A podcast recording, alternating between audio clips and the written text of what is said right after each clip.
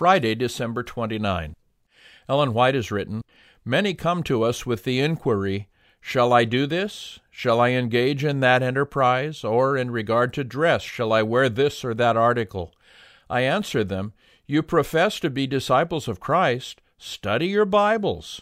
Read carefully and prayerfully the life of our dear Savior when he dwelt among men upon the earth.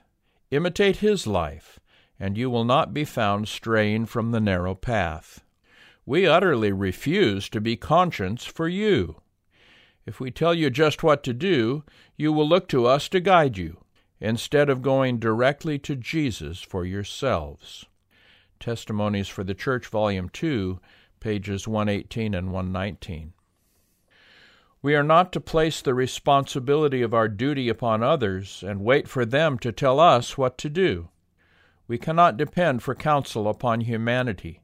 The Lord will teach us our duty just as willingly as He will teach somebody else.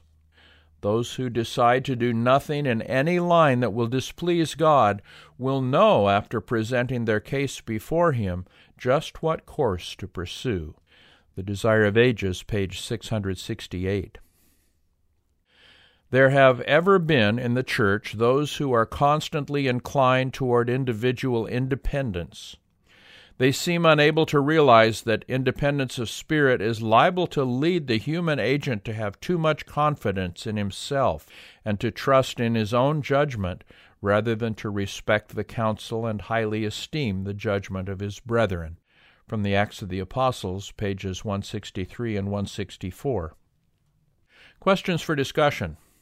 Consider how Christians find the right balance in number one, being faithful to what we believe while not judging others who see things differently than we do.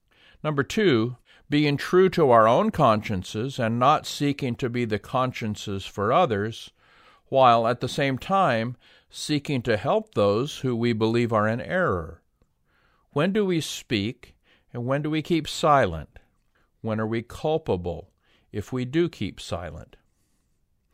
And finally, number three, being free in the Lord and yet at the same time realizing our responsibility to be good examples for those who might look up to us.